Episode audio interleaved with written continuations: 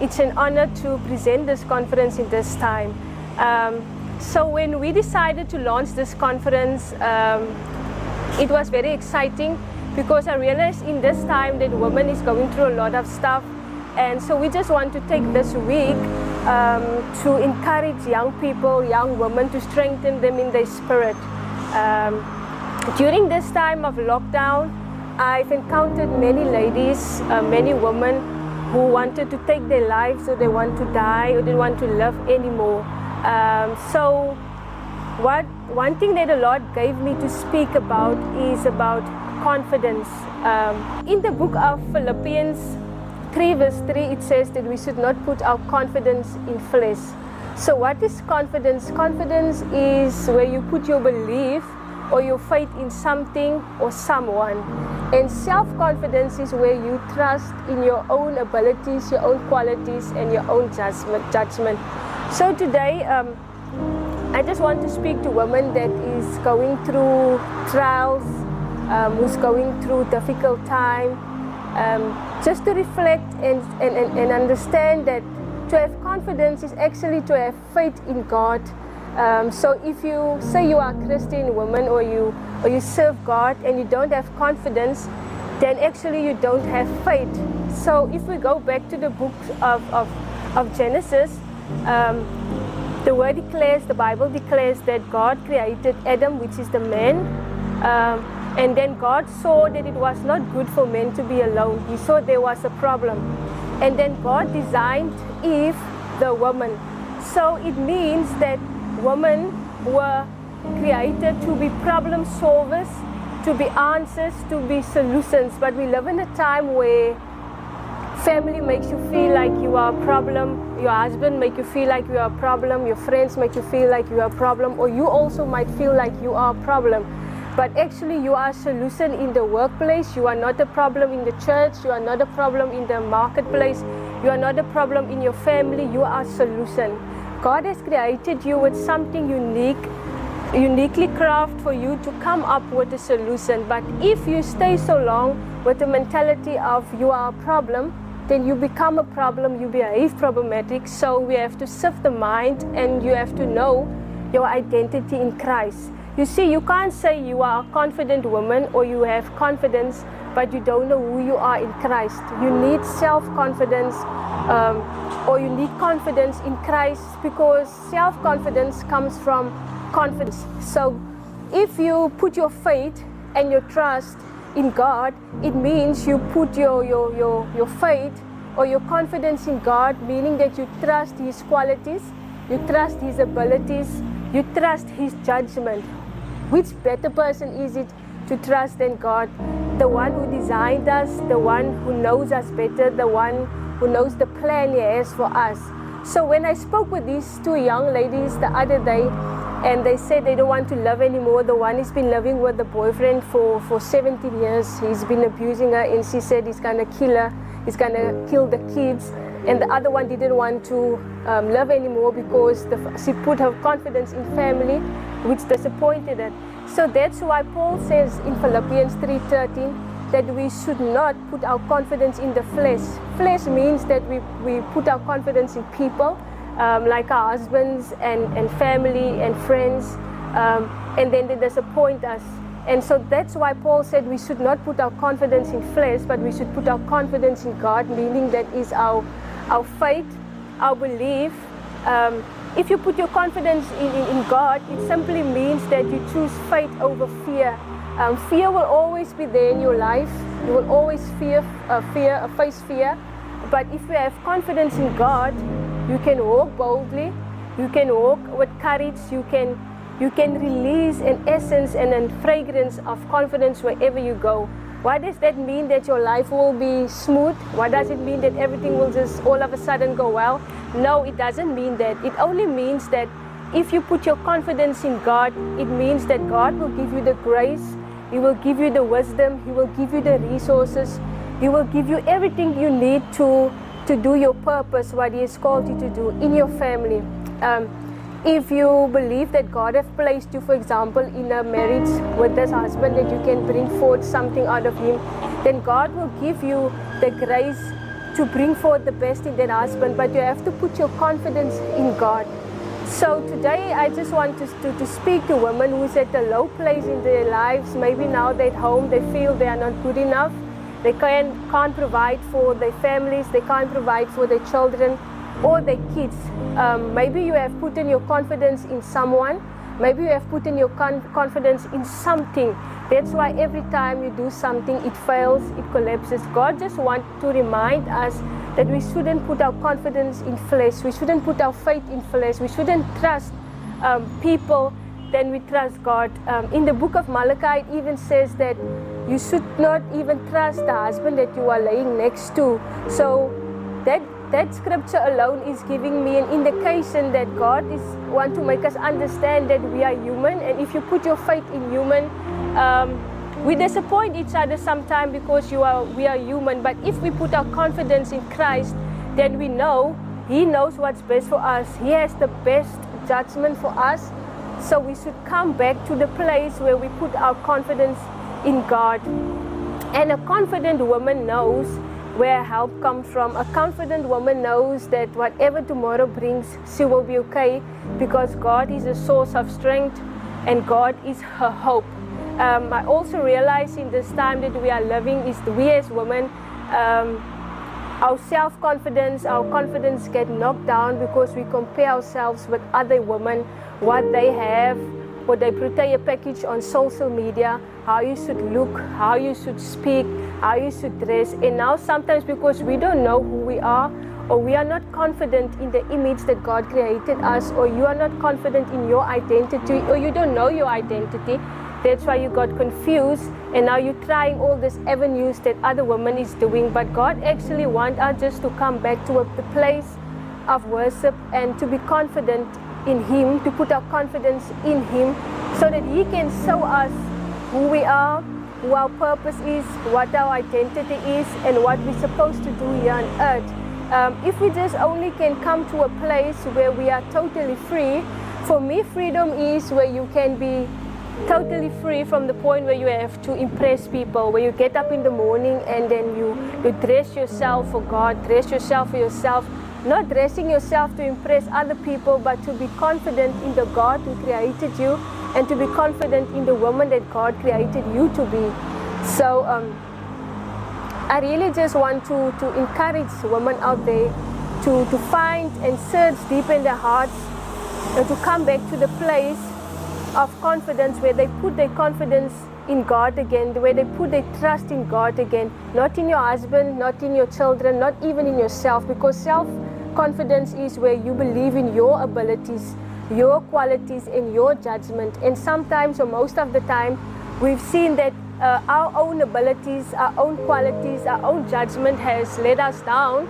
But if you put your your faith and your belief and your trust in God, your confidence, the whole definition in God, then you know God will never forsake you.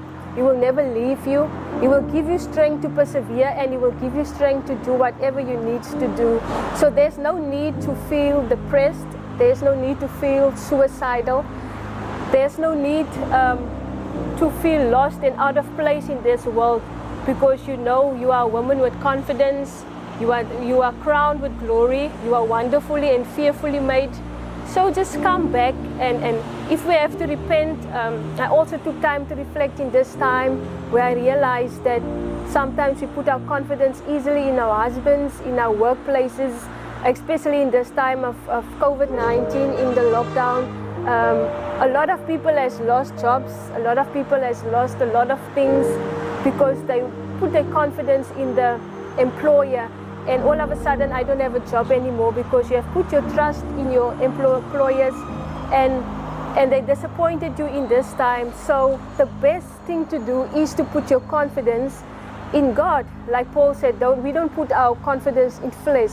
So so that scripture is very simple and very clear when God speaks to us and try to warn us that we should put our confidence in Him alone and not in anything else. It, it will spare you a lot of heartache it will spare you a lot of pain. It will spare you a lot of disappointment if you put your confidence in God and God alone. Only then, if you put your confidence in God, and only then if you put your trust in God and you allow God to lead your path, only then your self confidence will emanate from that. It means then only that God will give you then wisdom, He will give you insight, He will give you grace, He will give you instruction what to do and what not to do. He will give you plans uh, to prosper you. God will, God has already ordered your steps and He will lead you in the path of righteousness. Sometimes we don't understand the ways of the Lord, we don't understand the judgment of the Lord. Um, but it's better to trust God before you trust yourself. It's better to have confidence in God and to have self confidence in yourself. I'm not saying it's wrong to not have, uh, to, to have self confidence. Um, you should have self confidence when you go to an interview. People say, just have self confidence in yourself. You can do it. I trust you have the ability to do it. But I would say if you have confidence in God first, and then self confidence emanates from the confidence of God it would make things so much better. Then you don't have to plan for it. You don't have to write things down. You don't have to be so nervous. You don't have to worry about it because you know the one who has created you uh, is in charge and he will give you the necessary tools. He will even give you the words to speak in the time of an interview. He will even give you the words to speak. If you have to go in front of a platform, he will give you the words and the grace when you go apply for that university, for that scholarship um, God will give you all those grace to overcome. He will give you all those grace to win because you have put your confidence in Him. So every time I choose confidence, to put my confidence in, in God as a woman of God, you are winning every time. The enemy will come with his attacks, he will come with his negativity, and people will say you are a failure or you are not good enough, you could have done better than that. But then you just constantly have to remind yourself that you are good enough. You are a problem solver. You are a solution because God created women to, to bring solutions forward. And a lot of women is sitting at home um, with solutions and answers in their spirit um, wrapped up. They haven't opened up that gift yet because they, they don't know that God created them with something big, with, with a solution. That's why women can multitask you can be a wife, you can be you can be a mother, you can be a daughter, you can be a friend to your girlfriends because there's so many abilities inside of us women that God gave us. Um, so unless you come back to the place of worship, unless you come back to the place where you realize that I've put my confidence in the wrong people, or I've put my confidence in, in something. Some people put their confidence in makeup, some people put their confidence in money, some people put their confidence in friends. Um, some people put their confidence in social media. But if you come back to the place of worship and put your confidence back in God, then you will realize that life is not really that difficult because God will give you solutions. If there's, for example, if there's not a lot of groceries in the house, God gave women that um, wisdom. He gave the woman that skills to make uh, a pot of food for a lot of people, even though it's, it's a little ingredients.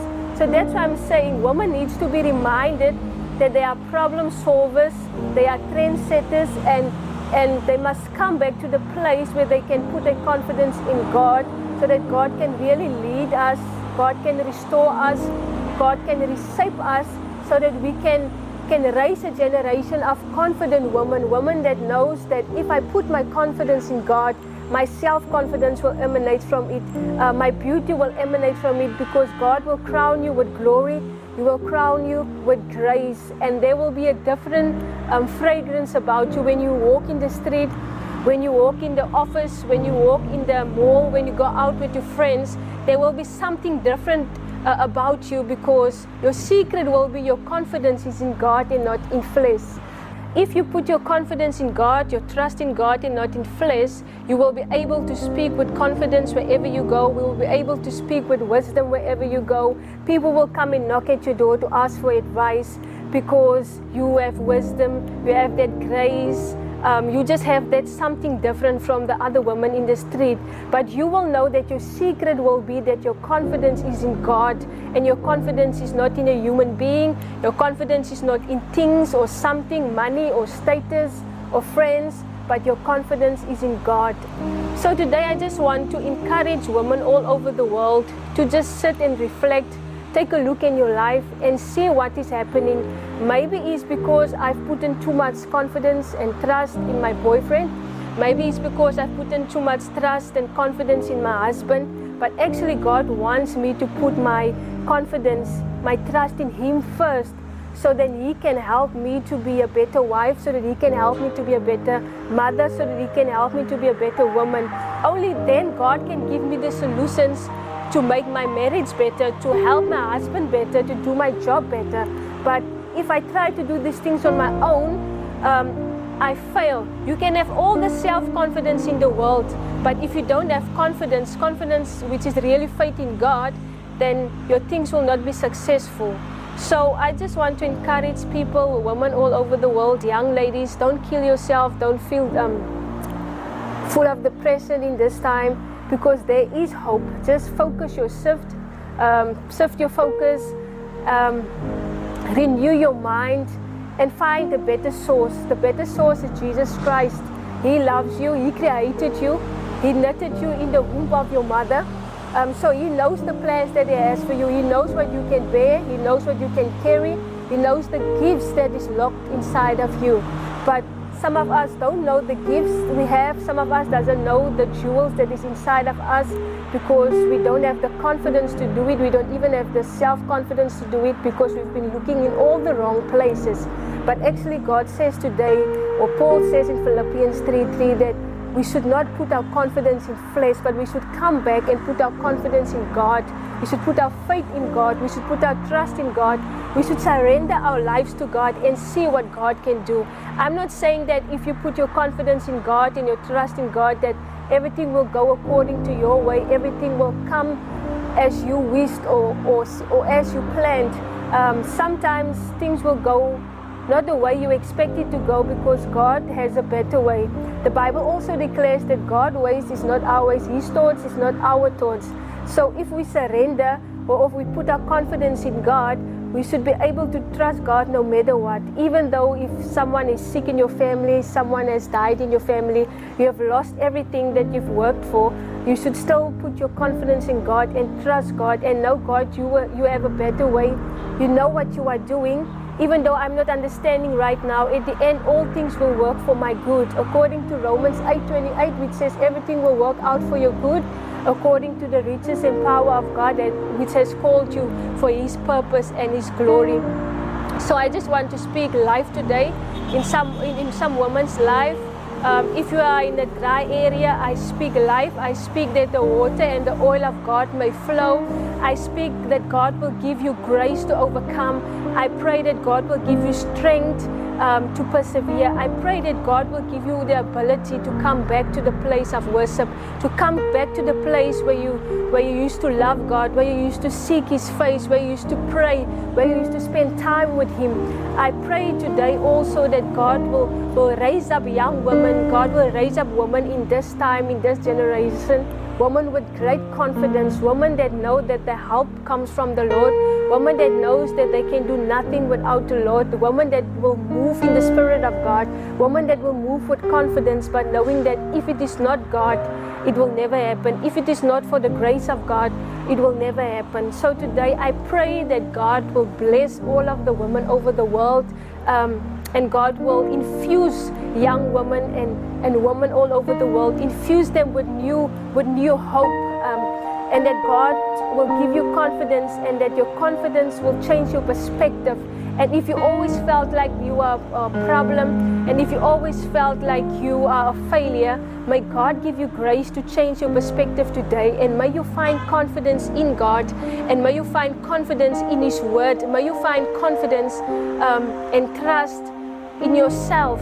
But like I said, everything comes back to this one point that your confidence should be put in God. It should not be put in flesh, not in yourself, not in anybody, but only God. And then from there, everything will work for your good. So um, I hope everybody is blessed and everybody is encouraged by this message today.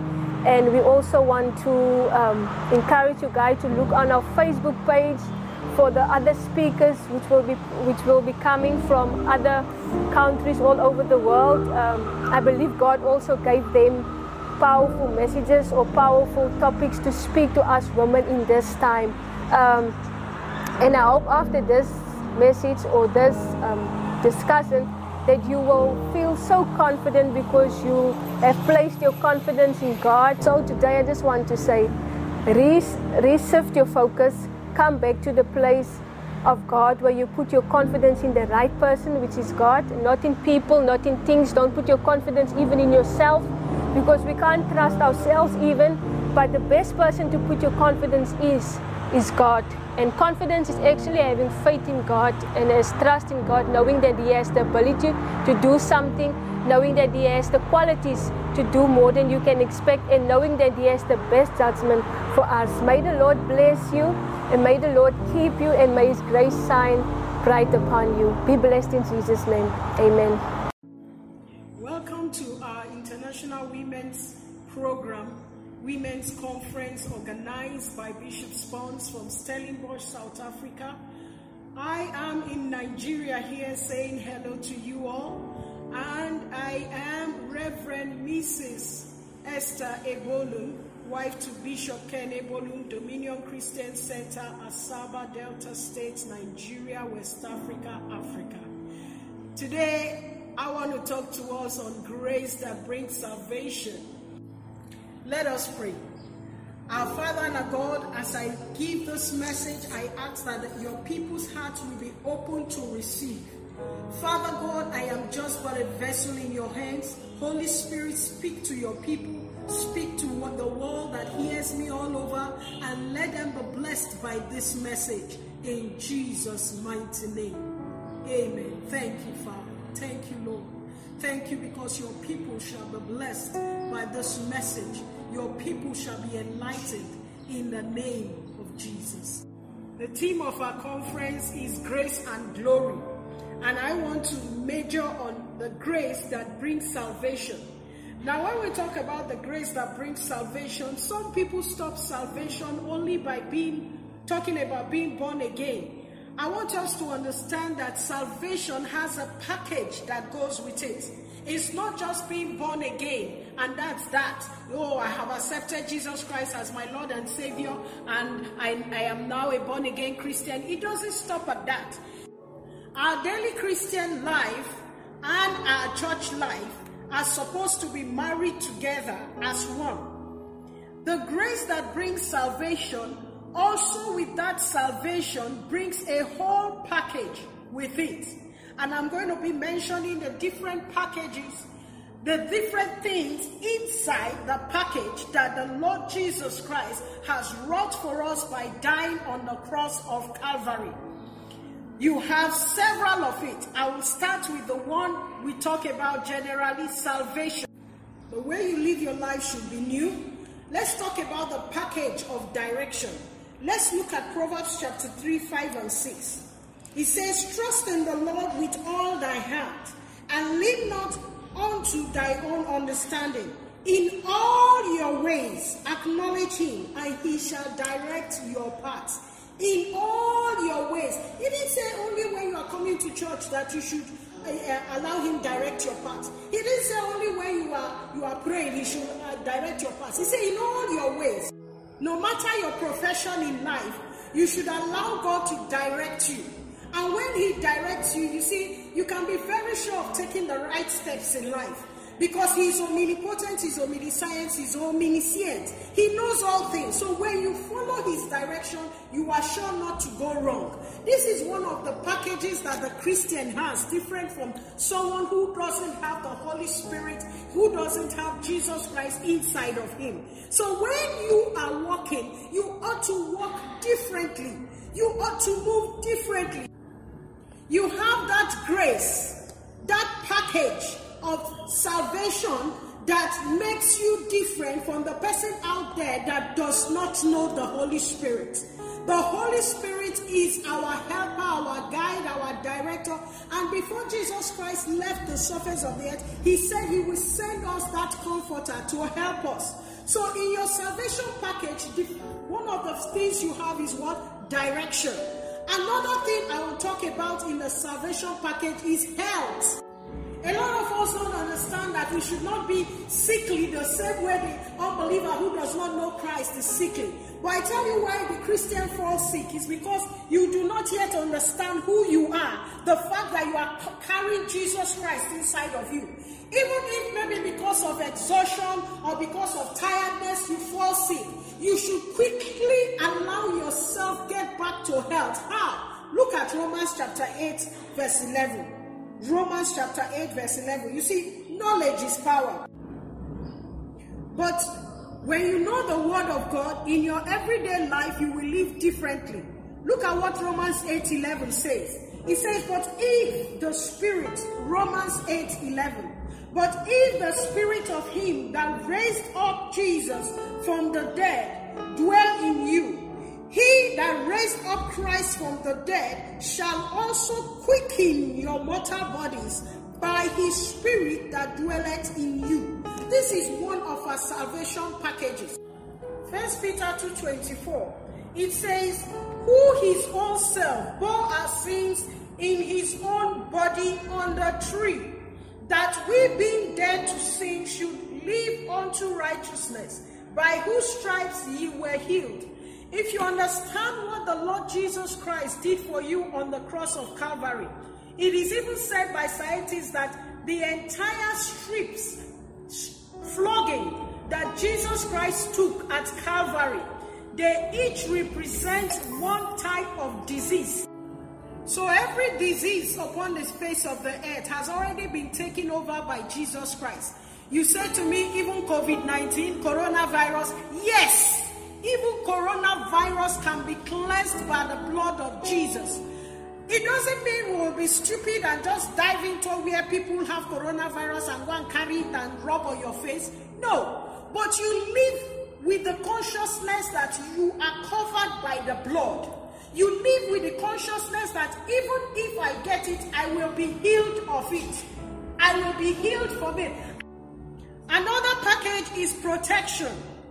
We are protected by God.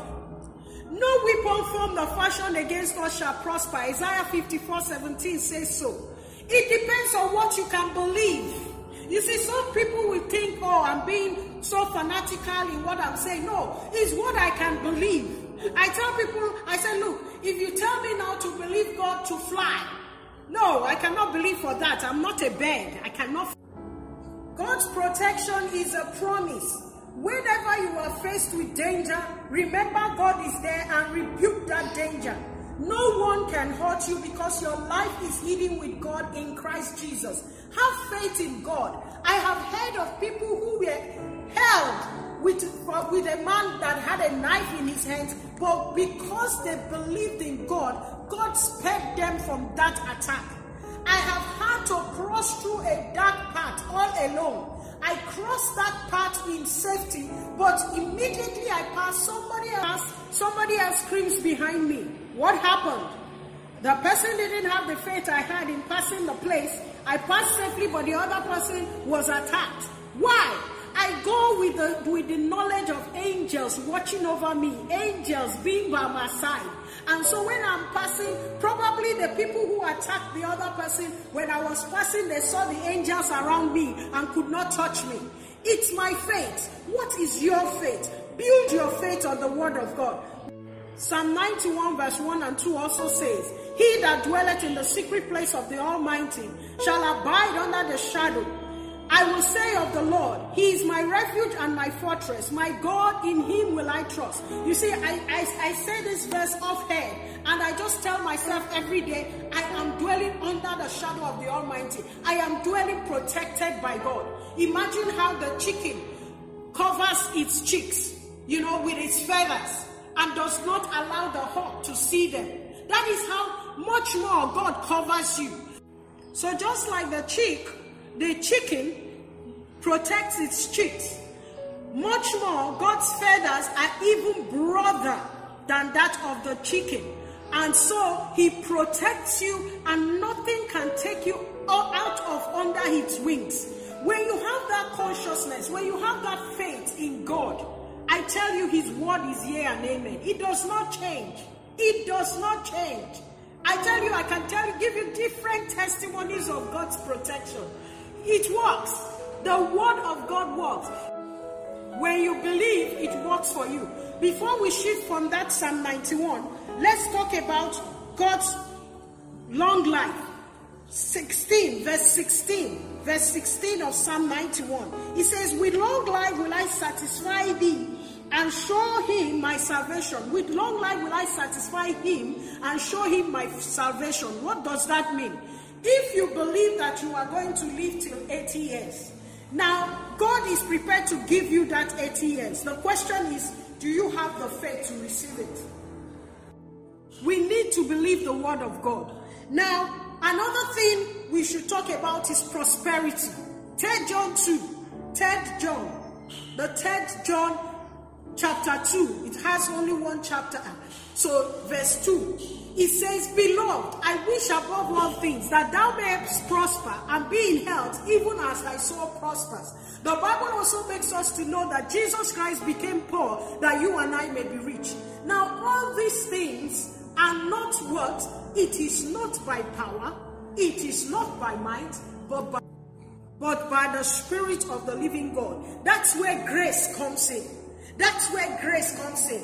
Grace helps us to achieve all these things that I am talking about. Grace helps us to achieve it. Now, I ask you a question. The grace that brings salvation, do you now understand?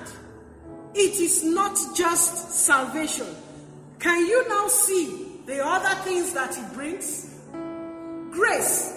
What is grace? Grace is simply unmerited favor. Grace means unmerited favor.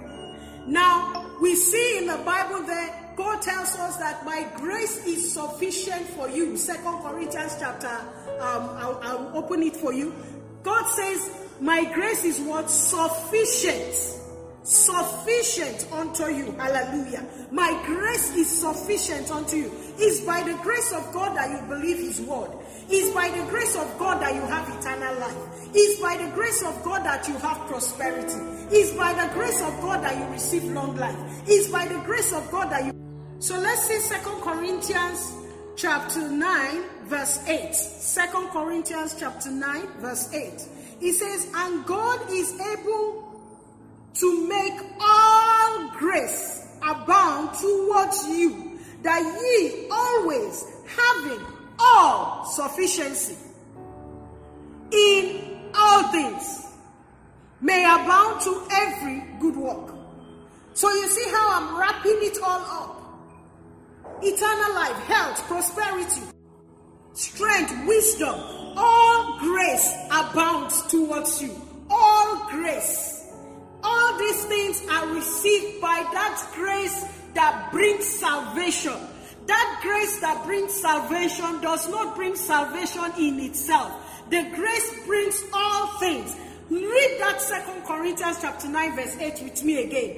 And God is able to make all grace abound towards you, towards me, that ye always having all, having all sufficiency in all things, in things, may abound to every good work. Every good work means preaching the gospel. Every good work means the work you do day by day. Every good work means helping people. Every good work means doing things that will put a smile on people's face. Every good work, the grace of God abounds towards you. People of God, I want you to trust God. Believe God's word. All grace, everything you need. I want you to please learn to trust God. You woman out there, the struggles of life, the, the things you have to go through at home, the things you have to go through in your workplace, you finish from work, you still have to come back, make sure there's food on the table for your husband, for your children, you still have to care for your children and all. The grace of God is sufficient. The grace of God is sufficient. The strength of Jehovah is your portion. The grace that brings salvation brings strength to you. Do not ever complain as a woman, oh, I have too much work to do. I have this, I have that, I have that. Grace of God is sufficient unto you. Be strong. Be strong. The grace of God is sufficient unto you. Whenever you feel weak, tap into the Holy Spirit's strength. Whenever you are feeling down, pray in tongues and energize yourself and let the Spirit of God quicken your mortal body. Do not complain. Instead, pray. Let your knees always be on ground to pray and receive grace. And as you receive grace constantly, God will always make everything sufficient unto you. You are blessed, and I hope that you will go through this sermon again and again, and the power of God will hit you so strongly that you will never remain the same again. The grace of God is in abundance for you, and with the grace, glory will shine into your life in Jesus' mighty name. God bless you. God bless you. God bless you. Hallelujah.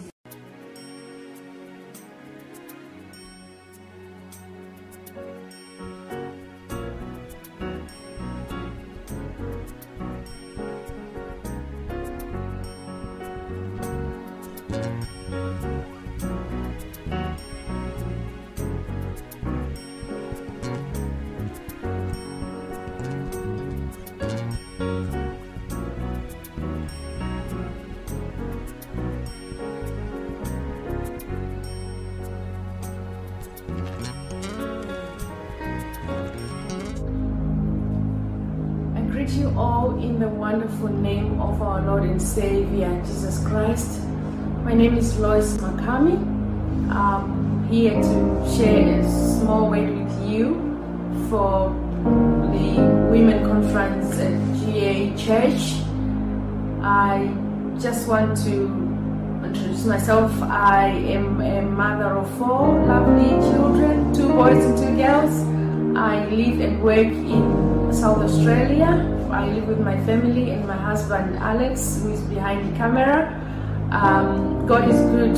I want to take this opportunity to thank Bishop Spons and Mrs. Spons for arranging this wonderful conference for women to come together and share the word of God and uplift one another and fix each other's crowns as women in the conference uh, themed Grace and Glory. May the Lord bless you for the wonderful work that you are doing in South Africa, Cape Town. I hope one of these days we'll be able to visit you and um, share the Word of God together. Uh, today, I just want to encourage a woman. I just want to encourage a woman. The Bible talks of God creating male and female. In the book of Genesis, it says male and female. He created them. So specifically today, I'm talking to women, I'm talking to girls, I'm talking to that girl child that needs encouragement today. It may not be a message that you may use now, but just put it in your bottom drawer. Maybe tomorrow you may use it as you journey in this um, life, in this journey of faith. So today, I've given a title to my message that um, women building a generation of faith women building a generation of faith. That's what I want to talk about today. So, we are in this generation, and never before, like never before, the face, the world has faced a lot of uncertainties. Like never before, the world has faced a lot of uncertainties. Who knew that one day we would wake up and there will be this virus and what is happening around the world?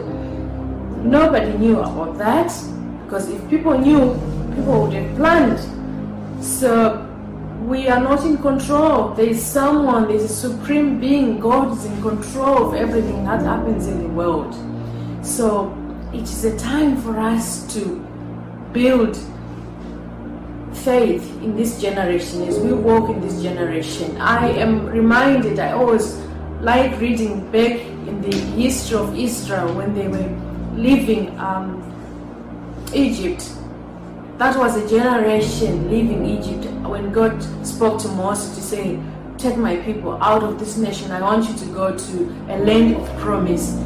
There was a generation, and that generation passed, and another generation came. So we live a life of generations. So in our generation right now, as women, let's build one another. Let's build a generation of faith. And if you read from the Word of God, we see that that generation which left Israel, not all of them were able to enter into the promised land of um, Canaan. Why? Because so many things happened. And the Bible said for 40 years God was angry with them because they tested God. They tested God. They did not believe God. They doubted Him. They murmured against Him. And for that reason, um, God, God was angry with them. Only a few, if you read from the Word of God, entered into the promised land. So we are also a generation. Right now, we are a generation. We are we are having our time. We are having our walk. We are walking in our wilderness. We are going somewhere. What are we doing? How are we walking this walk? So today, I want to encourage us, every woman. Let's build a generation of faith. Let's believe God. Let's believe God for what we are doing, for where we are right now, and for where we are going. Amen. Praise the Lord. I've, I've got a few scriptures that I want to share with us today as we read from the Word of God. The first one is from um, Titus chapter 2, verses 11 to 14, and I will read.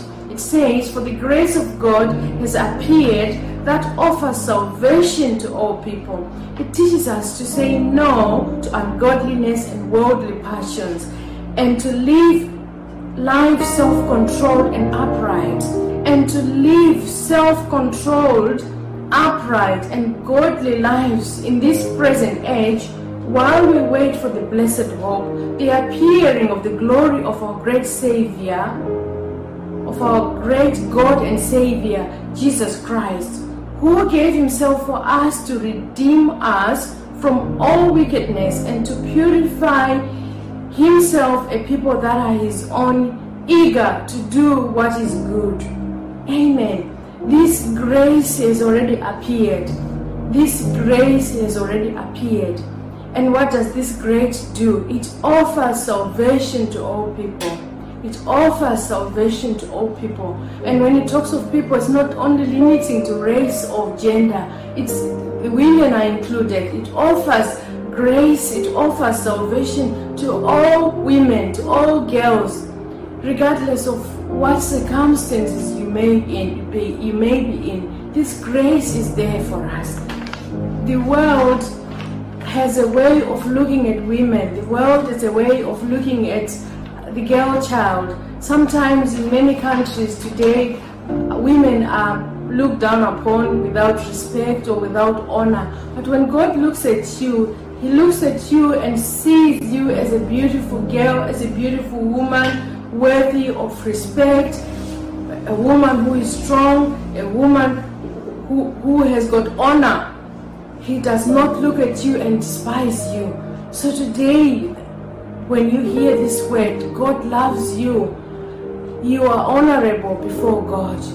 You are honorable before Him. He loves you and He has got a purpose for you. So be encouraged today. Be encouraged today. So today we continue talking about women building a generation of faith. How can we do that? How can we build this faith living in a world where there is a lot of calamities, where there's a lot of um, the world may look at women negatively or the girl child negatively. How can we build this faith? So the Bible talks of faith coming by hearing and hearing the word of God. We see this in Romans chapter 10, verse 17. And I'll read. Consequently, faith comes from hearing the message, and the message is heard through the word of God. I'm reading from NIV. So, what we hear will bring faith in us. What we hear, what we put ourselves to hear, what we subject ourselves to hear will cause the faith in us to rise up, will cause the faith in us to build. So it is important to note what we are hearing. There are a lot of negative things that can be said or that are said about women, but we know from the Word of God that faith comes by hearing and hearing the Word of God. So I encourage us that if as we journey, as we walk in this generation, let's build our faith. Let's, let's rise up in faith. Let's build one another in faith. Let's encourage one another in faith. Amen. Praise the Lord. Sometimes what we hear negatively affects us. What we hear negatively affects us, but when we hear the word of God, we know that our faith will build up. In the book of Isaiah chapter 54 verse 18, the Bible says, and your, um, I will read Isaiah 54 verse 18, and your children will be taught by the Lord, and great will be their peace. Amen. Even in these difficult times, believe in God, trust in God that God will teach our children, that God will teach our sons and daughters, God will give them peace, that they will be able to make the right choices in a very difficult and complicated world. So it's a generation of building faith. Let's build this faith, not only in us but also even in our children. Let's let's rise up in faith as women. Let's build this faith.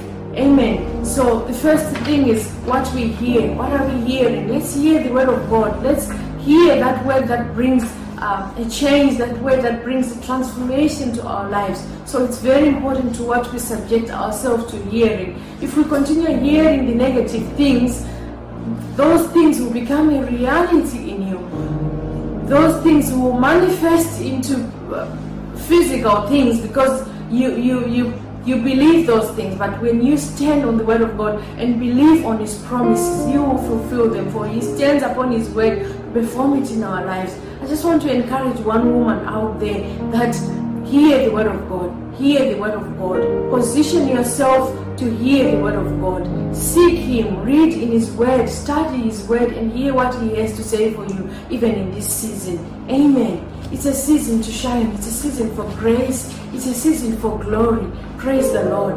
Every woman, wherever you are, for the business woman, I know times are difficult, but there's a grace, there's a measure of grace that has been poured for us. There's a measure that has been given for us, for every woman. Amen. Like we have read from the book of Titus, that for the grace has appeared and it has appeared to all people. It offers salvation to all people. Let's believe this word. Let's turn on this word. Amen. The second thing that I want to talk about is uh, we've talked about hearing. I want us to talk about believing. Let's believe God. Let's believe God. Let, let's believe a generation of people that believe God. The, a generation of people that say, God says it and I believe it. That's it. That's all I need to believe God. I just need to hear from God, and when I hear from God, I believe it, and that settles that settles it. Nothing else that I may need but just to hear from God and believing in God. Amen. There are a lot of things that are happening at the moment. There are a lot of things that people have tended to believe. The devil has got his own ideas. The devil has got his own voice today. But hear the word of God hear from God and believe God. Amen. Believe God and you and your children, you and this generation will overcome. Amen. Praise the Lord. The third thing I want to talk about today as we build our generation of faith is that action is a do, faith is, is a doing word.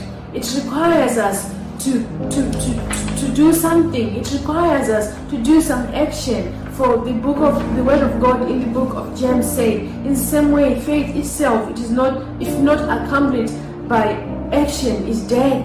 In other words, faith without works is dead. What are we doing to build up this faith? What are we what are we doing to build this generation of faith? It is a doing word. Step out, step out and do something about what you believe. Do something about what you believe. Do something about the word that you have heard. Do something about the word that you have known. I'm sure this is not the first time that you have heard these common scriptures. They have they've been said, you have heard about them or you've read about them. But action is faith is a doing word. It's an action word. It's an action word. It requires you to step out. It requires you to to, to, to do something. It requires you to move. It requires some action from our part. Without doing anything, just having faith without doing anything, it's not going to help. For faith without works is dead. Anything that is dead is, is not, does not help. You just need to be buried. So faith without works is dead. It's not helpful. It doesn't help anything. So faith is an action word as we build a generation of faith, we have to rise up. We are required to do some action. We are required to move. There has got to be some activity to support the faith that we have. For without works, it's dead. It doesn't help anyone. So, how are we going to build this generation of faith? There are a lot of things that we need to do to build up this generation of faith. We have to teach our children, if it's walking with them, showing them the way to go. In the book of uh, Genesis, we see Abraham with his son going up to offer sacrifices to God. He showed his son how to do things. He showed his son how to worship. He showed his son the walk of faith. We see later um, Abraham's son, when faced with a difficult situation, he knew what to do. He believed God in drought. He sowed and he reaped. He showed him the way to walk, the walk of faith. So, in the same way, as we walk in this generation of faith, let's walk, let's hold our daughters, let's hold our sons' hands. Let's walk with them in this faith. Let's show them how we do it. Let's show them to believe God. Let's show them how to live godly lives. Let's pray for them. Let's believe God that God will teach our children, as we have read from the book of Isaiah 53, that uh, our children will be taught of the Lord and God will give them great peace. Right now, children, our sons, our daughters, they face a lot of difficult situations, sometimes making wrong decisions. Why? Because they don't know what to do. It's a world of competition. It's a world that, that presents itself with different things. It's different from how it was when we were growing up. So as we build this generation of faith, we are required to do something as mothers. Even as young girls, as you are growing old, like I mentioned earlier, as you if, if this is not relevant to you now, put it in the freezer. You will use it sometime later in the years to come. Build a generation of faith. It's a walk of faith. It's a walk of faith. We need this faith. We need this faith. And we need to be able to do this action. For faith without works is dead. Let's show our young generation how to do it, what to do, and when to do it. Amen. Praise the Lord. Praise the Lord. So as we continue uh, building this generation of faith, we need to do something. Let's rise up. Like that woman we read in the book of uh, Mark who had an issue of blood. She said to herself, as she was there at, at, at the house, I'm going, I want to meet Jesus. And she said to herself, if only, if only I can touch the hem of eh, his garment, I will be healed. She believed that if she was just going to touch that hem, she was going to be made whole. She did not remain in her house, but she stepped out of her house. She walked, she went to where Jesus was found. She went and she went into those crowds. Multitudes were following Jesus. She pushed on, she pressed on until she touched that hem of garment. So faith is an action word. Without works is dead. So we have to rise up in faith. Let's build this generation of faith. Let's build this generation of faith. Let's stop from believing in fantasies that things will just come our way. Pray, believe God for things and you find them in your driveway. No, faith without works is dead. Let's build a generation of faith. Let's build a generation of faith based on the word of God. Amen. I believe in miracles, but some of the things sometimes we hear are, are just fantasies. Faith without works is dead. If you need some things in your life, rise up, go and work, go and get a job. Amen. Do something with your hands. Do something with those hands, not just to be lying in bed and expect things to come falling on your door or on your driveway when you are just lying down. No, there's no such things. Faith without works is dead. That woman had to rise up. That woman had to endure the pushing, the shoving, to reach out to that hem and touch the hem of Jesus Christ. And she believed God that she was going to get healed, and she was healed. And the Bible says immediately Jesus Christ knew that someone had touched him. Amen. It's a generation of faith. Let's build that generation of faith. Let's build that generation of faith in our young girls. Believe God for your marriage. every marriage, every relationship goes through storms.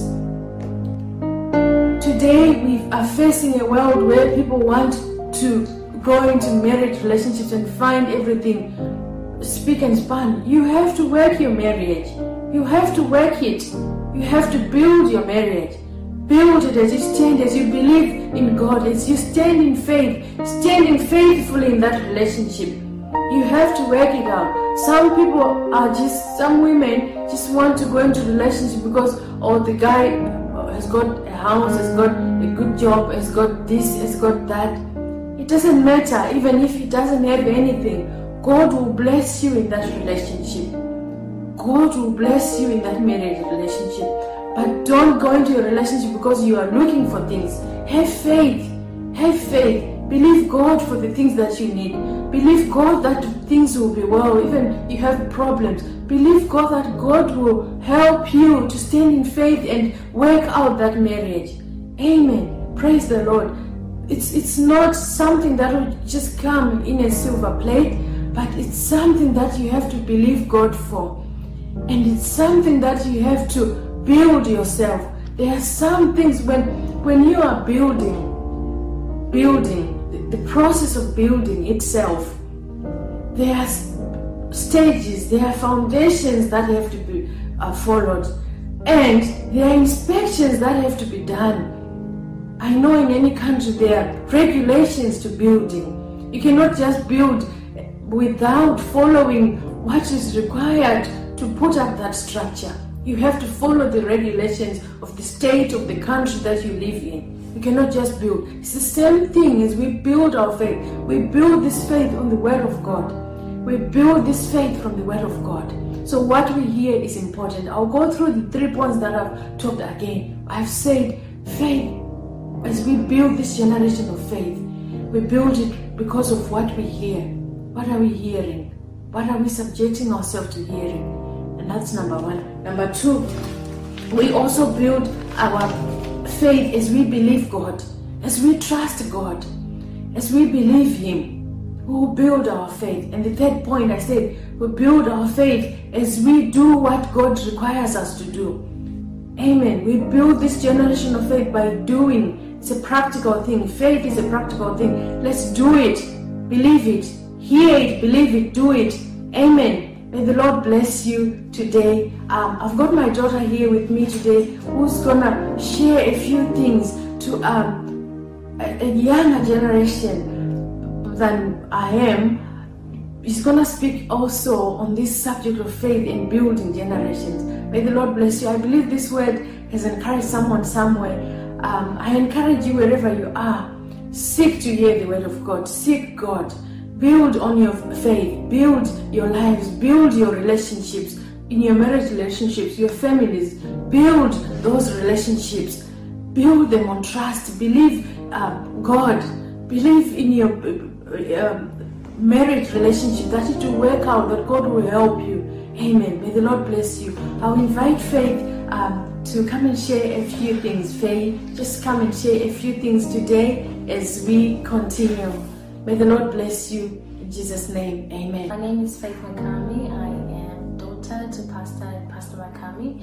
Um, I was blessed enough to have the best of both worlds um, with both parents as pastors.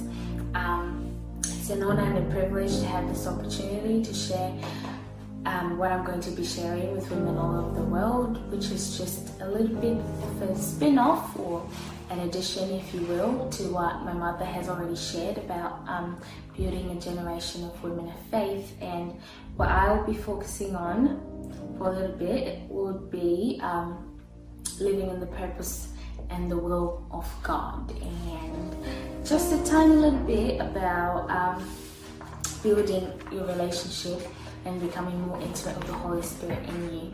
So, um, you know, as a young woman who's like me, you know, growing day by day and trying to establish myself because I'm currently 21 years old, um, doing everything pretty much that, you know, somebody my age would be doing 21 years old, studying in school, you know, transitioning between, you know, being a dependent and being an independent. And it's a very hectic um, space of time, you know, before you establish yourself and before you know become independent before you're in your 30s dare I say you know before you're at that age where you're a full-blown adult. It's a bit of a confusing confusing time sorry. It's a bit of a confusing time and it's a time where you know there's a lot that happens you know when you're at that age. But um, what I'm here to um, to share is that it is important to be taught from or to learn the Word of God and also be governed by the Holy Spirit. So it's one thing to be taught. It's one thing to be taught. If you teach a child something, there's a possibility that they will forget it. But what happens with governance is that governance enforces governance enforces something and continually what happens is that once there's governed, once you're being governed by the Holy Spirit, there's some things that you remember, there's some things that you won't forget because you are governed by the Holy Spirit. Taught of the Word and governed by the Holy Spirit. That will be my two main points. So once we're taught of the Word of God, we are to be governed by the Holy Spirit, which we, which is in us, which was given to us by God in the form of the Son, Jesus Christ, when He ascended into the heavens. So as we endeavor to build ourselves up and become our own, become, you know, a somebody, you know, which is the goal for every, I, I don't know, it's my goal as a 21 year old, but I'm working towards becoming somebody who's my own person, you know, standing on my own, have a family of my own, you know, have a life of my own, a career of my own, be my own person, you know. Um, as somebody who's working towards being that, I think what I thought was probably the most important thing was as we establish and identify our own identities, it's important to remember the, the most central part of our identities now, which is our God given purpose. Now, I believe that when everybody was created, when God created each and every one of us, He had a purpose for our lives. And even in Jeremiah chapter 1, verse 5, I like the English Standard Version, which says that before I formed you in the womb, I knew you, and before you were born, I consecrated you. So before we were even formed in our mother's wombs, God knew about us. God knew what His plan for our lives was. God knew what He wanted for us. And you know, we were chosen and we were consecrated when we were born, before we were born, sorry. And also to show our importance in our part is, you know, a people who are children of God, people who are born of God. Um, I'll read from 1 Peter chapter 2 verse 9 from the NIV which says, But you are a chosen people, a royal priesthood, a holy nation, God's special possession, that you may declare the praises of Him who called you out of darkness into His wonderful light. So, the first part of this verse is you are a chosen people. I'm chosen, you know. It's it, it's an affirmation, so to speak. It's something that you can tell yourself in the morning. You know, I'm, I'm a chosen person. I'm God's special possession. And my purpose was to declare the praises of Him who called me out of the darkness into the wonderful light. Once you were saved, once you received Jesus Christ as your personal Savior, you became saved and you got called out of the darkness. Whatever it is that compelled you to receive Christ was the calling. You were called out of the darkness into His wonderful light that you may declare the praises of God. And, you know, speaking from experience and speaking for myself in um, in regards to distraction, it's very easy to get distracted. It's very easy, you know, working here, I work with working, school, you know, other responsibilities, trying to make plans, writing down goals, doing all that. It's very easy to get caught up in that and get carried away that that you forget the reason why you live in the first place. That you forget that the the whole reason after everything is taken away. Even right now with the virus and everything going on, like there's not much going on. Like you know the rich the poor whatever you you still can't travel. There's a lot that you can't do. It's a virus that has equalized all of us and it has created, I'm hoping, a time for, you know, humanity to reflect on what's really important in life. And, you know, it will, I, I feel that, you know, in the essence of trying to focus on the good of everything, there's a reason why God allowed a virus to come in because humanity was was getting distracted. I believe that humanity was getting distracted, and you know, you get caught up in your own things, in your own endeavors, in your own plans, you know, carrying out your own wills, not consulting God and all that. That you know, God felt it was time for us to, you know, go back into the into the back room. Go back to square one. Go back to start thinking about who's the most important thing in our lives. What's the most important thing in our lives? You know, now, right now, where everything else has not been happening, nothing has been happening. Some people have lost, lost their jobs. Some people have had to go back home. They hadn't seen their families for a long time. Some people have had that time to rekindle their relationship with God because this time has just given us an opportunity to really see what's what's important and what's not important. And I believe that um, you know we we had gotten to a point where we'd forgotten that we are a chosen people and there is a reason why we were called out of the darkness and there is a reason why we live. And the word of God states that that reason is so that we may declare the praises of him who called us into the light out of the darkness. And you know also that applies to you know sharing the word of God, being a light in the darkness. You know, since we were called out of the light into the dark, out of the darkness into the light. Sorry, the word of God also says that we are the salt of the earth and the light of the world. You know, this has been enough times. This has been enough time to allow us to go back to that. You know, so I feel that as you know young adults and as women as well in a world where there are so many other voices, I know Pastor Makami also mentioned something about voices.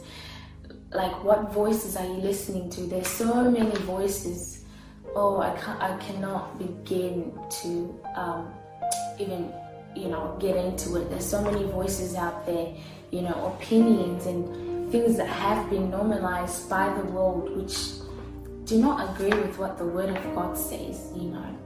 And if you're not abiding by the Word of God, if you're if you're not being governed by the Spirit of God through being taught by the Word of God, it's very easy to get swayed into whatever it is that's happening. So many things have been normalized, and you know, I remember um, a preacher once said that you know human beings, we've gotten to a point in time where we believe and behave like the Word of God is a democracy.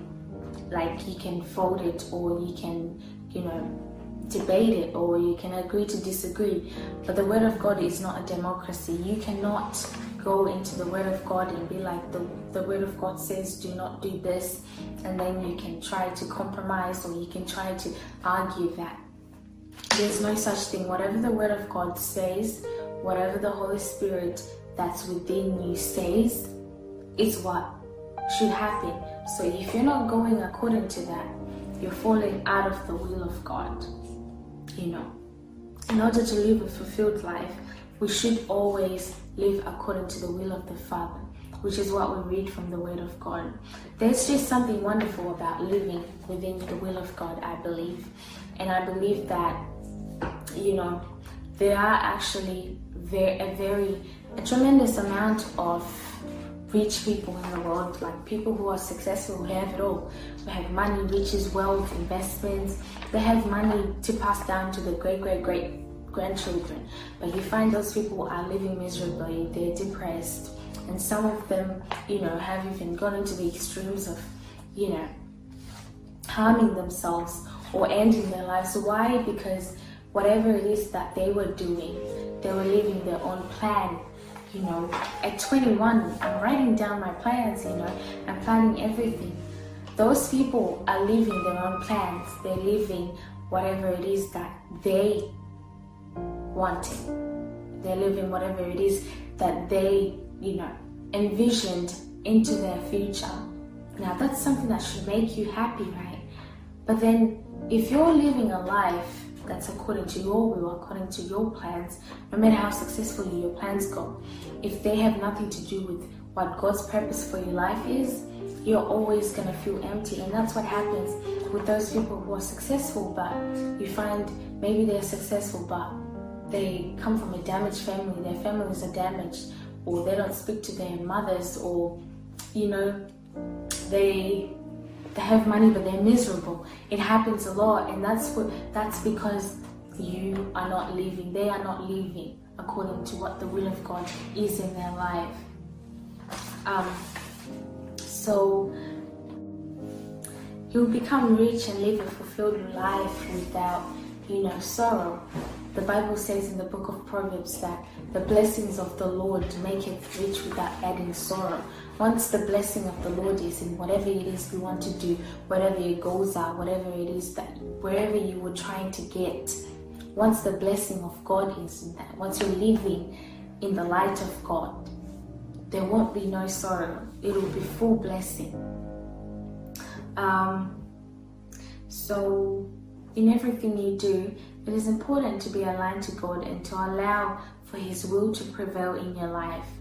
It will be like the man who builds his house on solid ground, whatever winds come, you know, whatever the opinions of the world are at the time. I mean, right now, as a young woman at my age, there are a lot of opinions that the world has on what I'm supposed to do, how I'm ex- expected to hold myself, how I'm expected to be. But, you know, the Word of God, as long as it doesn't align with the Word of God, it has nothing to do with me. As long as it doesn't align with the Word of God, it doesn't have anything to do with me. Those winds of rumors, those winds of, you know, what you're expected to do or what society expects you to be, how society expects you to dress, how society expects you to talk, you know, none of that those winds and rains, none of that will shake you because you're built on solid ground, which is the Word of God, and you have the Holy Spirit within you to govern you and to teach you and to counsel you, and also, you know, to stop you from doing wrong. You know, sometimes as human beings, because we are human beings, you know, we fall short sometimes and we make mistakes, but the, the Holy Spirit, the Word of God, you know, it teaches us and it disciplines us. It teaches us to not say no to the wrong. So, um,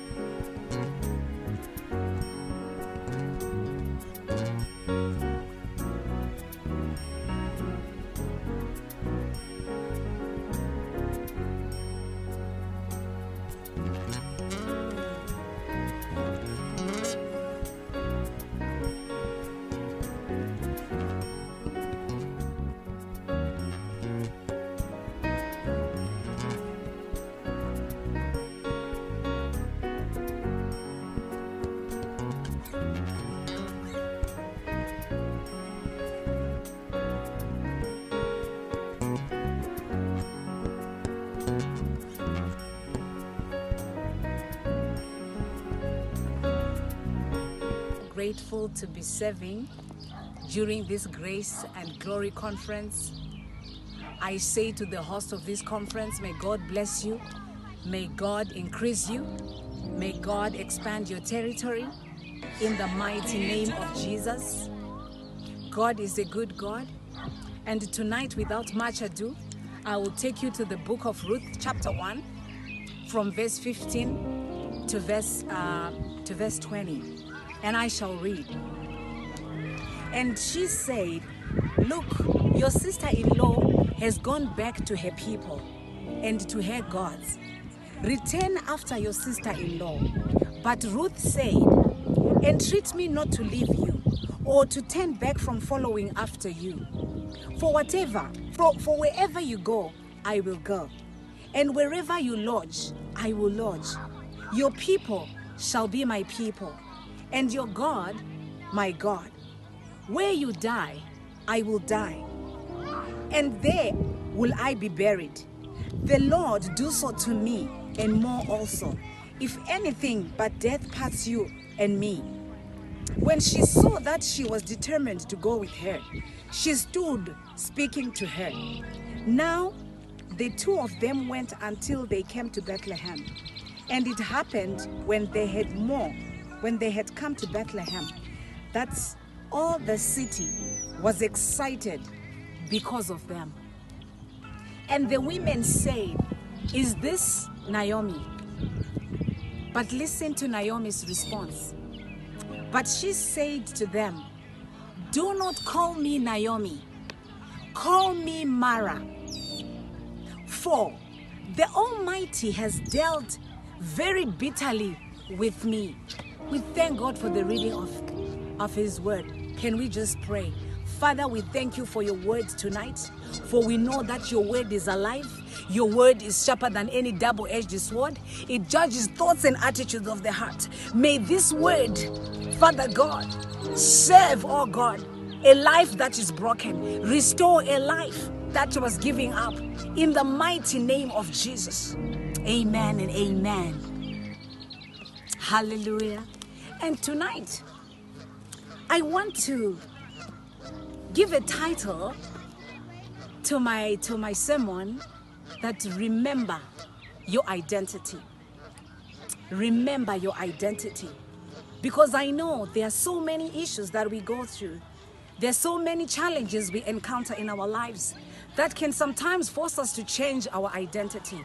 But tonight I say to you, remember your identity.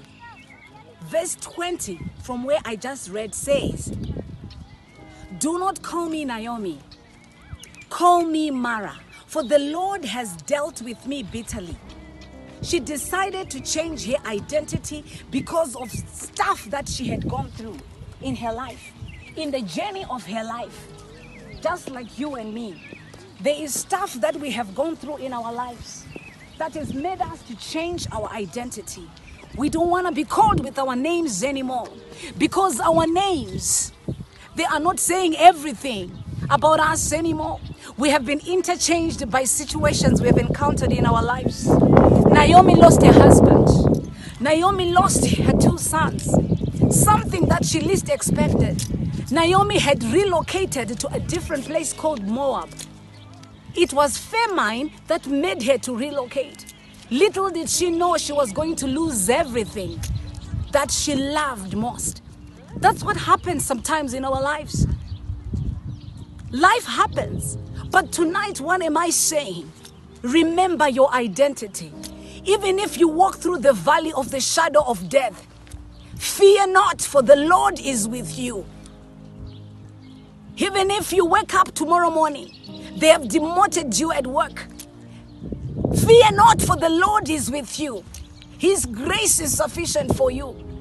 She said, Don't call me Naomi, call me Mara. Mara, which means bitter. The same bitter waters that the children of Israel experienced after they, after they left the Red Sea with Moses.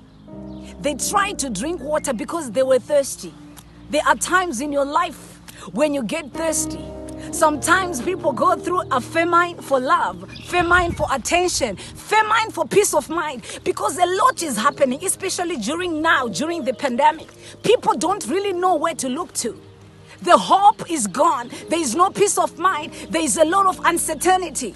But God, His grace will carry you through. Your faith will sustain you during the valley moments.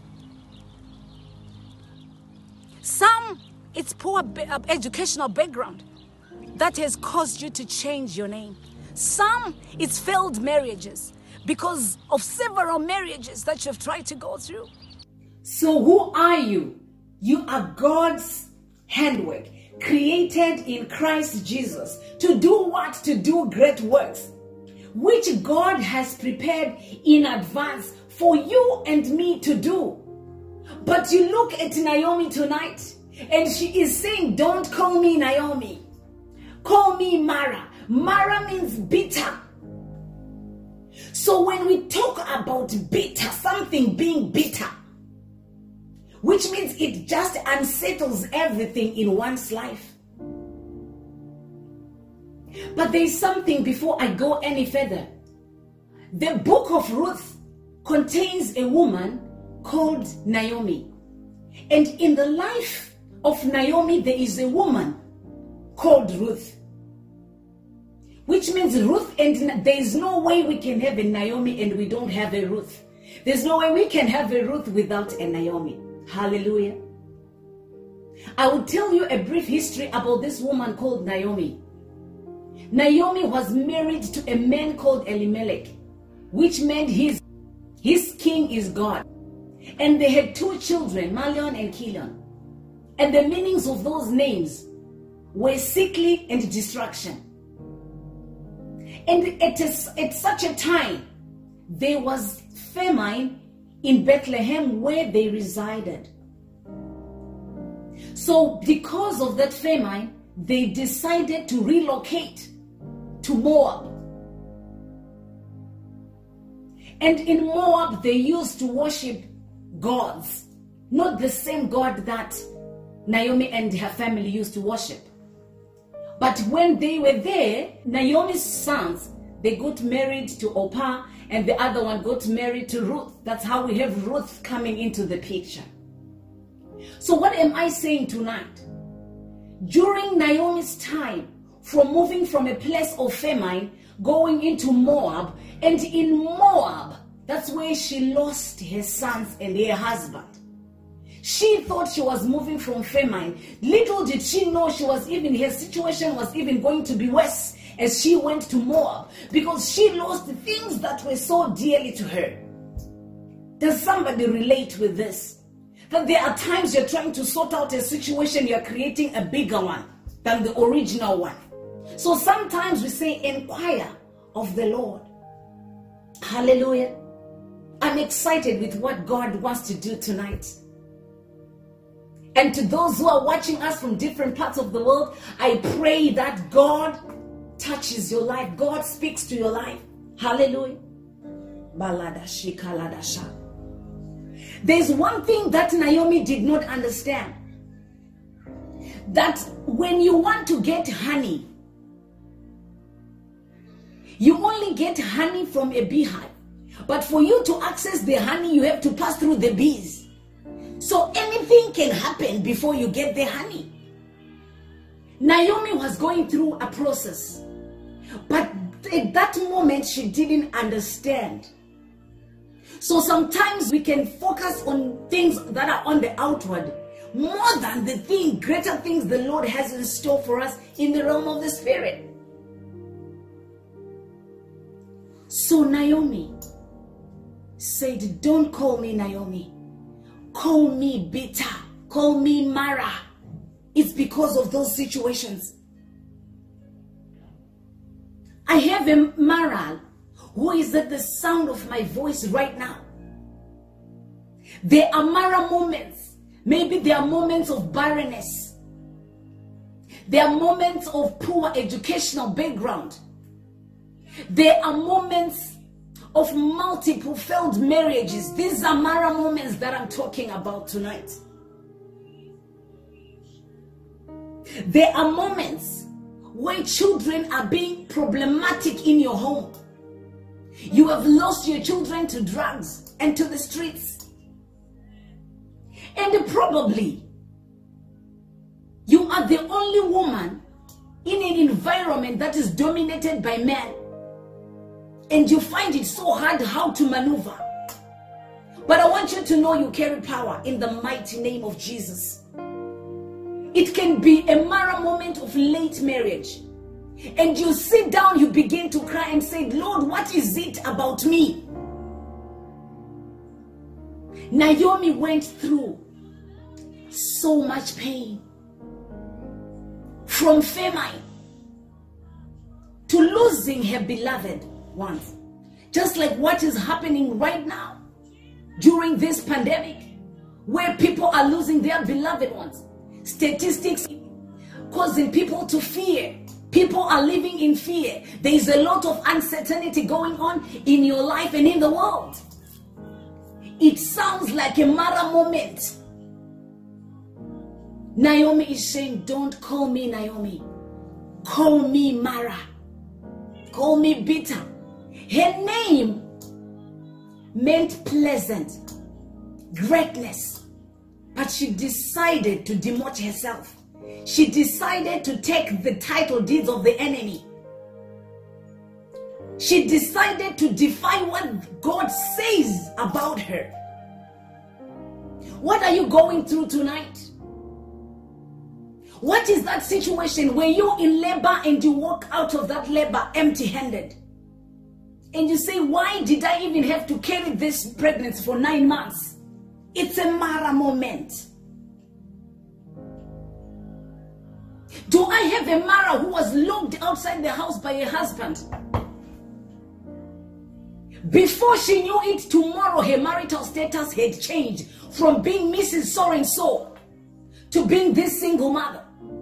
You have to be the father, you have to be the mother in that household. May the grace of God locate you in Jesus' name. Naomi went through that season. She didn't know where to turn to anymore. But she made a decision that she was going to head back to Bethlehem. And Bethlehem meant a house of bread. There was no longer famine in Bethlehem. But the time she said to her daughters in law, I'm heading back, but you guys, I will not be able to have more sons again that you guys can get married to. You go back to your families.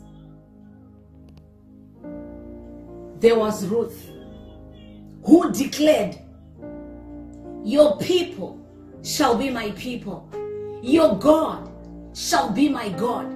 There is something when you connect with the right person. Remember, Ruth, they used to worship for they used to worship gods. But which means she decided to let go of her old ways. She decided to let go of the other gods and worship the true living God. There are people that God connects with you in your life, and your life just changes.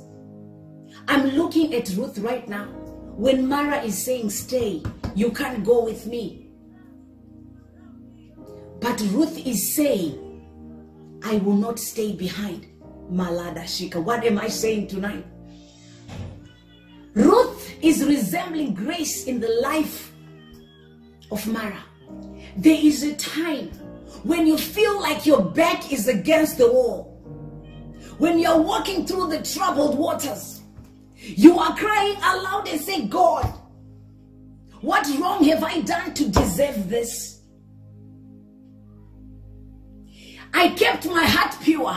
I walked in your ways. Why then I was pushed at the edge of the cliff and I was about to fall? What? I can see a Mara tonight who's at the sound of my voice who is seeking for answers and she almost feels like God is not there. But listen to me, my sister. God will surely break his silence. It's just but a process that you are going through. God is mighty to save. I'm here to empower you by the Spirit of the living God that that situation that you are going through, it's not forever, it's only for a while. The same viper that had to bite Paul, that fastened itself on Paul's arm. You know, those people at the island of Malta that thought that Paul was going to fall down dead, and they realized that Paul did not die. The very people had said, This man must be a murderer. Is the same people that called him a god after watching for a while. Naomi, don't call yourself Mara. You are only going through a process. You are only going through a process. Hallelujah. I love Jesus. It was just but a process. Listen to me. Naomi connected Ruth to Boaz. And, Bo- and Ruth was allowed to glean in Boaz's field. But Ruth was picking leftovers. The servants were picking fresh stuff. But she was right at the back picking leftovers. And every time, whatever she got, she brought home to share with Naomi. What a blessing to have such a sister in law. In the process, in the eventuality of the events, Ruth married the kinsman redeemer. Ruth and Boaz gave birth to Obed. Obed gave birth to Jesse. Jesse gave birth to King David, a man who was after God's heart. You see the connections. Sometimes you need to be calculative when it comes to people that you're networking with. You might see somebody going through a valley moment and you say, I don't want to associate with them because they've nothing to show.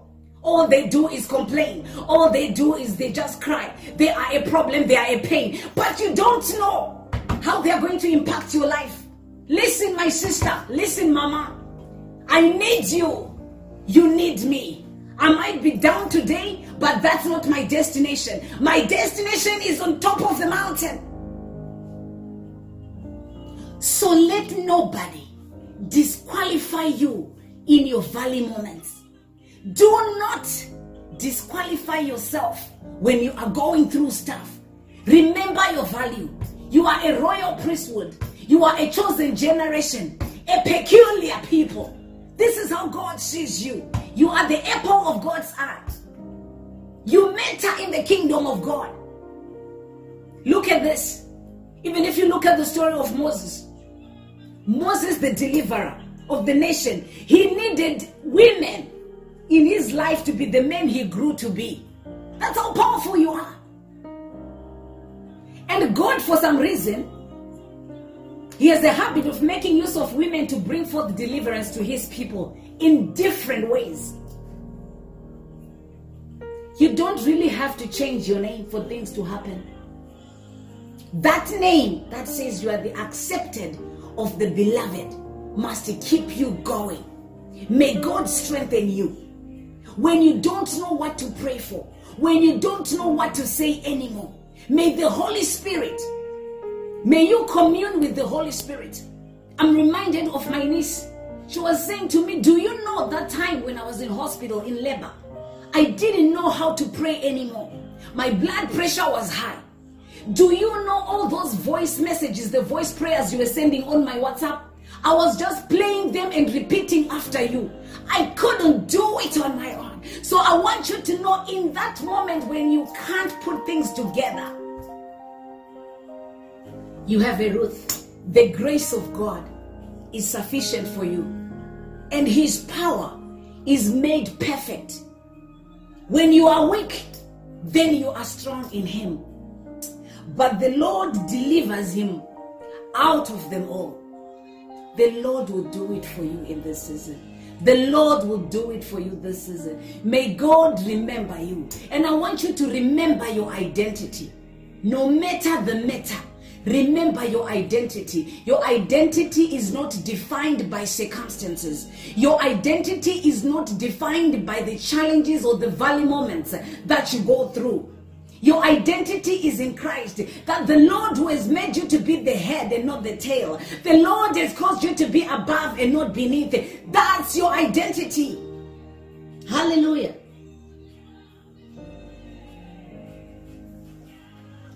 I look at God and I say, God, how marvelous are thy works, oh God.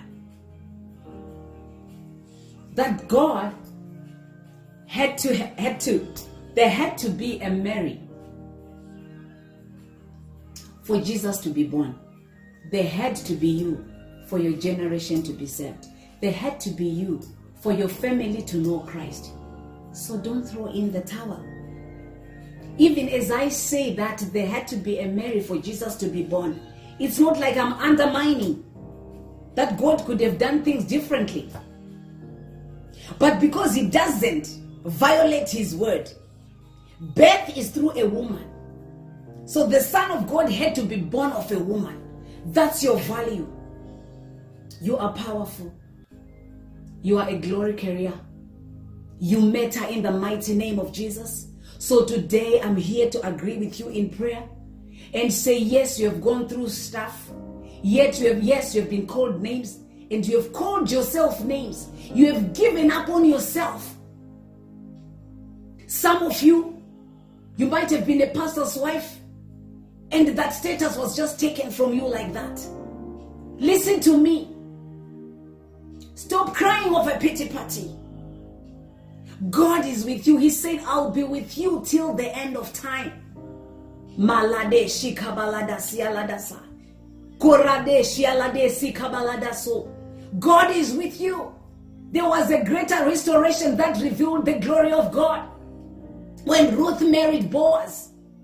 So remember your identity wherever you find yourself. In the mighty name of Jesus. May God fulfill your dreams. May God fulfill your dreams. May God meet the desires of your heart. In the mighty name of Jesus. I declare and I decree your life shall sing a new song of praise. Your life shall sing a new song of praise. You will not give up. You will soldier on. You have the oil of God upon your life in the mighty name of Jesus. You will break down the chains of limitation in your life in the mighty name of Jesus. The tears that you have cried, the tears of pain, today I declare and I decree tears of joy shall be your portion in the mighty name of Jesus. God is with you, God will always be with you. When the things are going right, when the things are going sideways, God is the is the doorway to your breakthrough. God is the healing that you need. God will reconstruct your life. As you as, as you are listening to me tonight, God is rearranging your life. God is reconstructing your life. God is putting you into his map. In the name of Jesus, do not disqualify yourself. In the mighty name of Jesus, remember your identity. When everything has been said and done, faith, hope, and love remains. In the mighty name of Jesus, may God bless you. May God be with you. In the mighty name of Jesus, I pray. You are not Naomi. You are not Mara. You are Naomi. Greatness is your portion. Seeds of greatness, they reside in you. In the mighty name of Jesus, I pray. Amen and amen.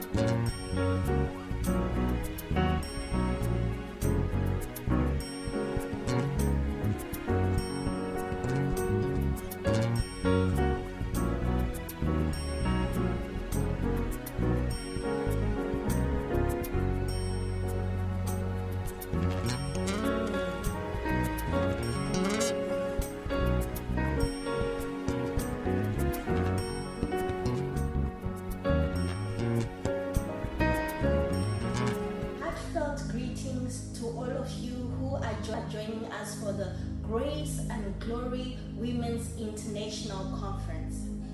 My name is Sharon Mulotra Chimbe.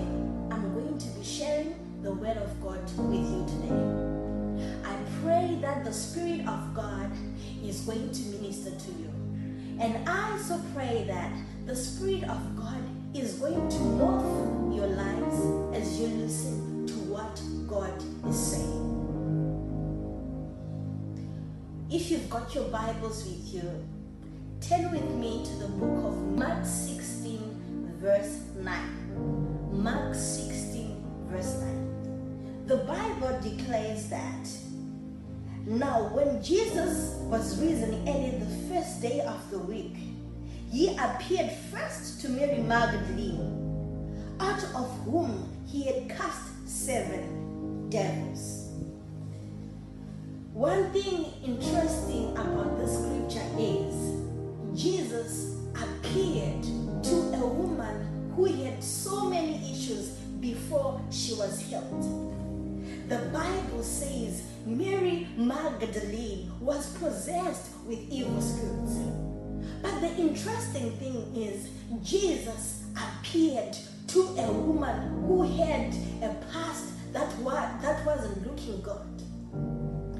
Let's also skip over to the book of um, Luke 8, verse 12. Luke 8, verse 12.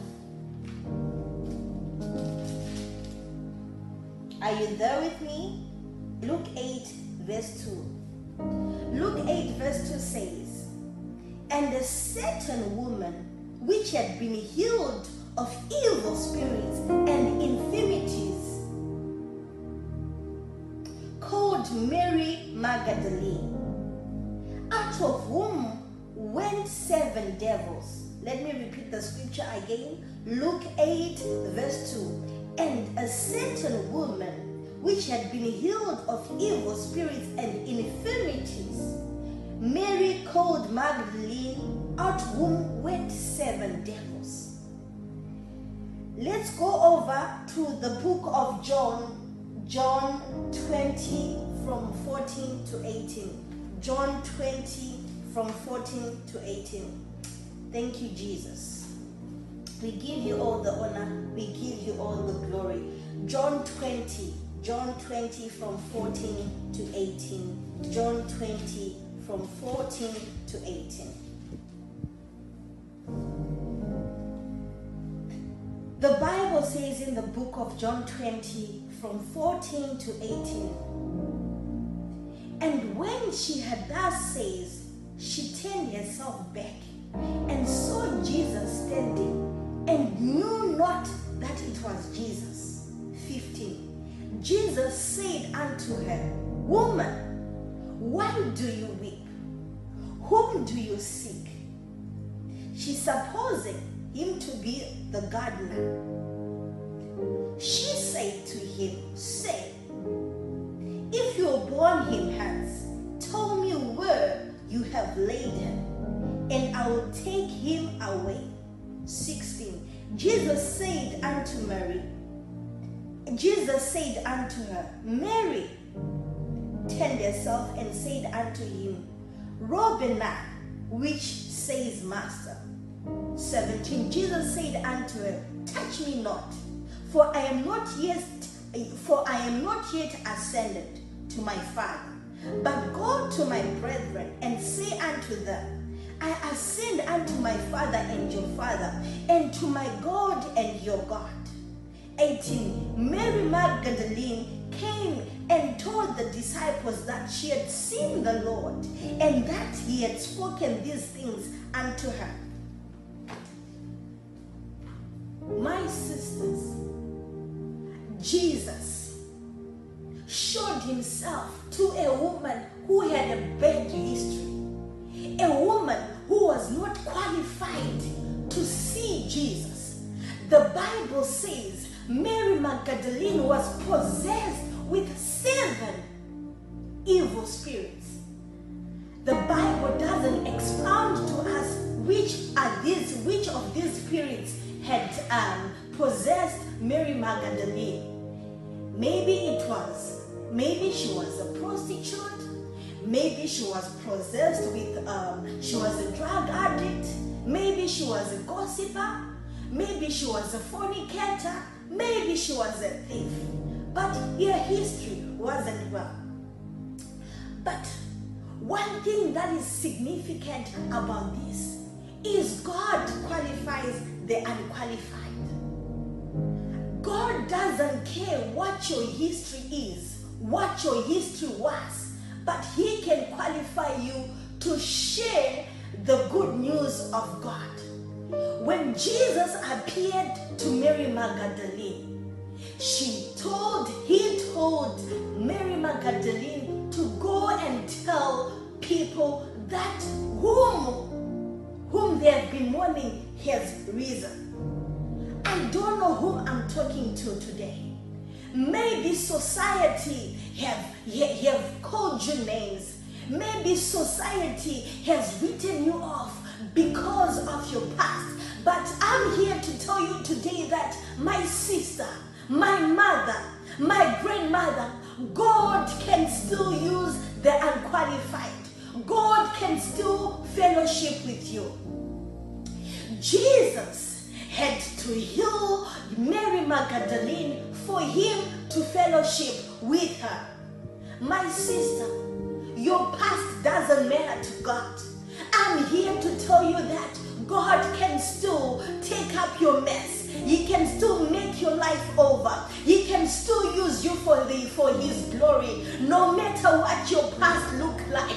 Don't care. You mustn't care what people say. You mustn't listen to what the society has said about you. You mustn't care what your friends have said about your past. But I'm here to tell you today that Jesus can still use you. That God can still use you.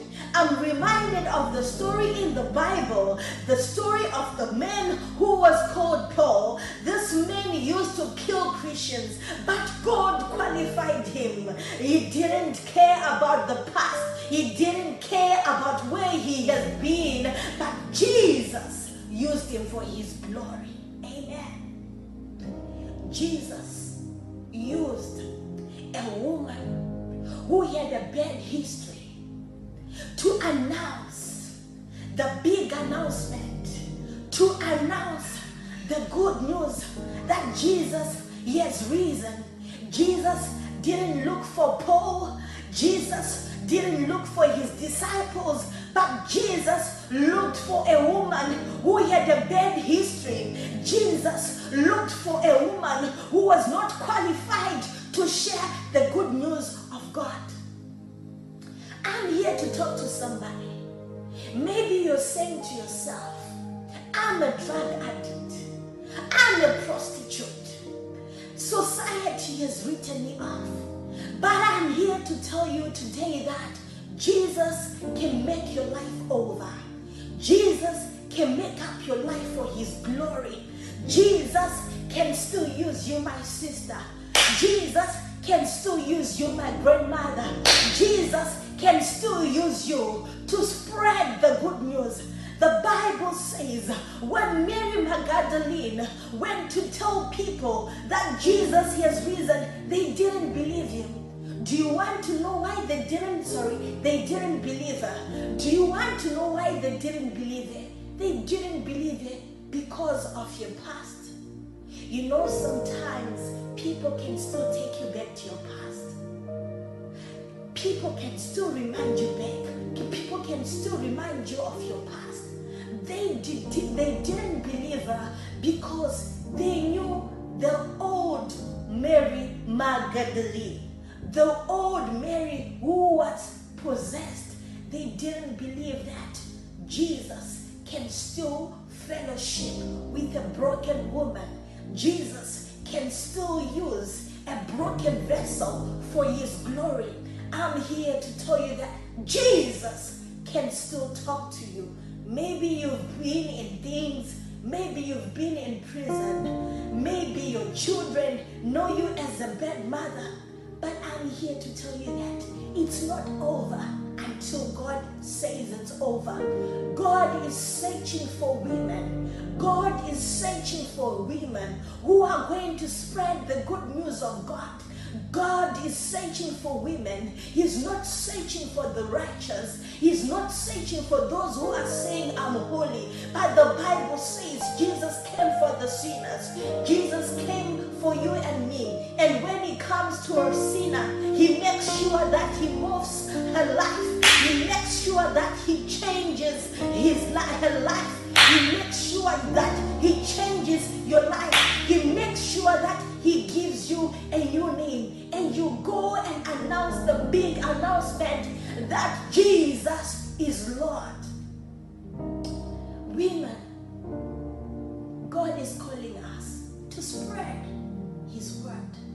I'm reminded of the story of the prophetess Anna. The story of prophetess Anna, it's in the book of Luke 2 36 to 38. My Bible says this woman spent her time in the temple. She spent her time interceding. Prayer was a project. To her, it was either I pray or I die. I'm reminded about the queen in the Bible, in the book of Esther. The queen who told people that we are going to fast for three days, we are going to seek the face of God. These days, we've got queens who are slain, but in the Bible, there are queens who are provoking heavens with prayer. We've got queens who are slaying. We've got queens who are busy slaying, slaying all in and out. But my Bible talks about a queen who provoked heaven. God is looking for queens who are going to shake the heavens. God is looking for queens who are going to pray for their children. God is looking for queens who are going to pray for their marriages. God is looking for queens who are going to pray for widows. Queens who are going to show compassion to orphans. Women, arise and grab up that mantle of prayer, that mantle of evangelism, that mantle of preaching the gospel of God. I don't know whom I'm talking to today, but I'm here to tell you that God is going to take up your messed up life and He's going to make it over for His glory.